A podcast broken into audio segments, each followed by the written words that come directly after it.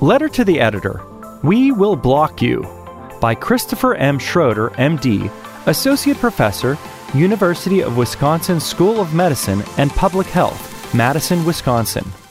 In the era of unbridled enthusiasm for regional anesthesia, we seem to have a nerve block for every post surgical or painful condition we are presented with. That was certainly not the case 15 years ago, when we had a limited number of procedures considered amenable to the application of regional anesthesia. I can easily recall a time when our routine regional anesthesia procedures were limited to epidural, spinal, femoral, popliteal sciatic, interscalene, and axillary brachial plexus blocks. Now, with ultrasound guidance, we have new approaches to old blocks and regional anesthesia targets that never would have been possible with the historical limitations in practitioner skill and available technology. Further improvements in ultrasound availability have facilitated an increased interest in enhancing skill with this technology. The uptick in technique variety number, and widespread applicability has likely resulted from the confluence of a number of factors. The highly publicized national opioid crisis has resulted in an increased interest from patients and providers alike to diminish the need for profound or sustained doses of opioid analgesics carryover from bygone eras may lead patients and providers to believe that the goal of perioperative or ambulatory analgesia is zero pain. We have witnessed improvements in ultrasound technology and availability that allow for visualization of targets that previously were obscured. Certainly, the recent proliferation of fascial plane blocks is largely related to and dependent on these improvements in technology. Beyond that, we have accumulated fellowship trained regional anesthesia practitioners who have committed their lives to the provision of analgesia and ultrasound guided blocks.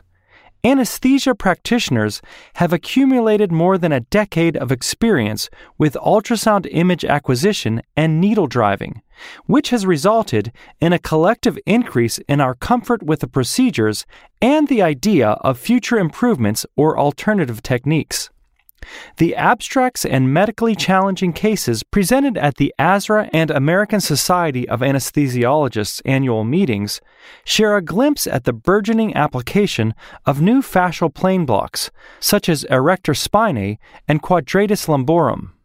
However, does our increased comfort level with ultrasound guided regional anesthesia procedures actually exceed our abilities, and are we now suffering from an excess of hubris? Might we have overestimated our collective abilities and risk exposing patients to harm from pushing the boundaries of what might be accomplished in the provision of ultrasound guided regional anesthesia? Have we gone too far in extrapolating the results of anatomical studies into changes in our clinical practice? What is the real analgesic impact of these new approaches on our patients? Specifically, how efficacious are these newly introduced regional anesthesia procedures? What risks are we exposing our patients to when performing newly introduced procedures with limited data to support their efficacy? How do we ensure that our experienced faculty are adequately trained in the application of new fascial plane blocks?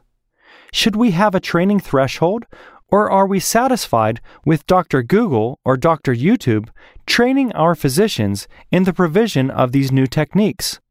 How do we advocate for reimbursement for procedures that have limited data to support their widespread application?